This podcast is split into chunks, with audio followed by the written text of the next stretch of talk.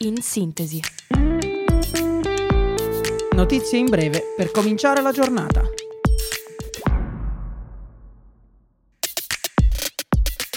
Buongiorno a tutti da Radio Yulm. Io sono Diletta e questo è In Sintesi.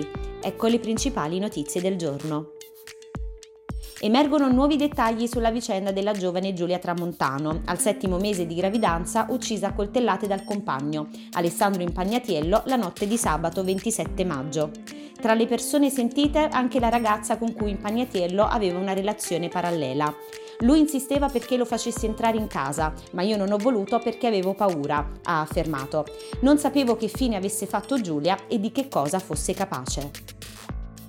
L'Ucraina è pronta a lanciare la sua attesa controffensiva, lo ha affermato il presidente Zelensky in un'intervista al Wall Street Journal.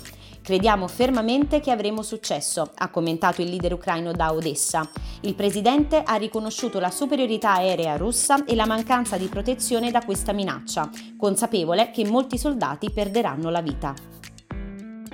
Boom di incassi per molte stradali. Con oltre 151 milioni di euro di incassi incamerati nel 2022, Milano è la città italiana che guadagna di più grazie alle sanzioni per violazioni del codice della strada, spiega il Codacons, seguita da Roma, Firenze, Bologna e Torino. Dopo mesi di buio si riaccende la corsa al metaverso, il nuovo mondo virtuale travolto dai progressi dell'intelligenza artificiale. Meta ha scoperto le carte del suo nuovo dispositivo per la realtà aumentata e virtuale. Si chiama Quest 3, il visore a realtà mista di nuova generazione, che sarà disponibile in autunno, il primo a colori ad alta risoluzione con prestazioni grafiche raddoppiate.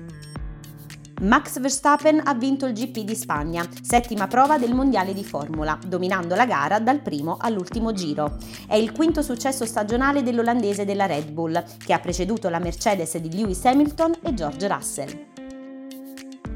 Aperte le candidature per entrare a far parte del team Yulm Orienta 2023-2024, il progetto di orientamento volto a far conoscere agli studenti futuri tutti i servizi offerti dal nostro Ateneo.